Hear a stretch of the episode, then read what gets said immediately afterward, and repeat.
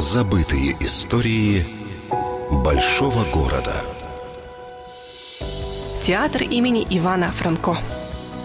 Любуясь уютом современной площади имени Ивана Франко, интересно узнать, что до конца 19 столетия на месте театра было озеро.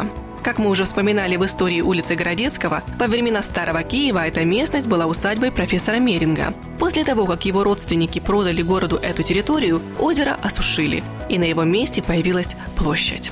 А в 1898 году по проекту Шлейфера и Братмана построили двухэтажное здание театра.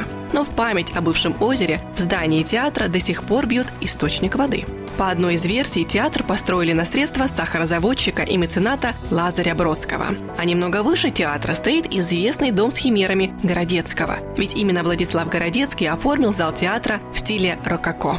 Тогда в здании театра творила труппа выдающегося театрала Николая Соловцова. А уже с 1926 года в эти стены перебрался известный для украинской театральной культуры Гнат Юра со своей труппой.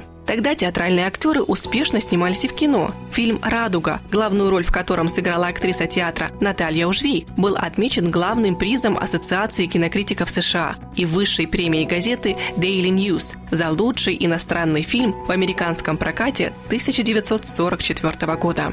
Тогда писали, что именно этот фильм заставил расплакаться президента США Рузвельта. А режиссер Роберто Расселини признался, «Радуга» вдохновила его на создание фильма «Рим. Открытый город». Но во время войны театральное здание было разрушено. После театр восстановили и в 50-х годах достроили третий этаж. Тогда же рядом появился и сквер, а в центре скверика еще с 1900 года стоит один из фонтанов термина, который напоминает нам о давней истории появления выдающегося театра. Театр имени Ивана Франко. Площадь Ивана Франко, 3.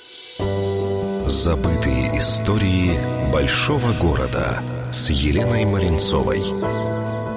Полная версия по воскресеньям в час дня на радио «Вести».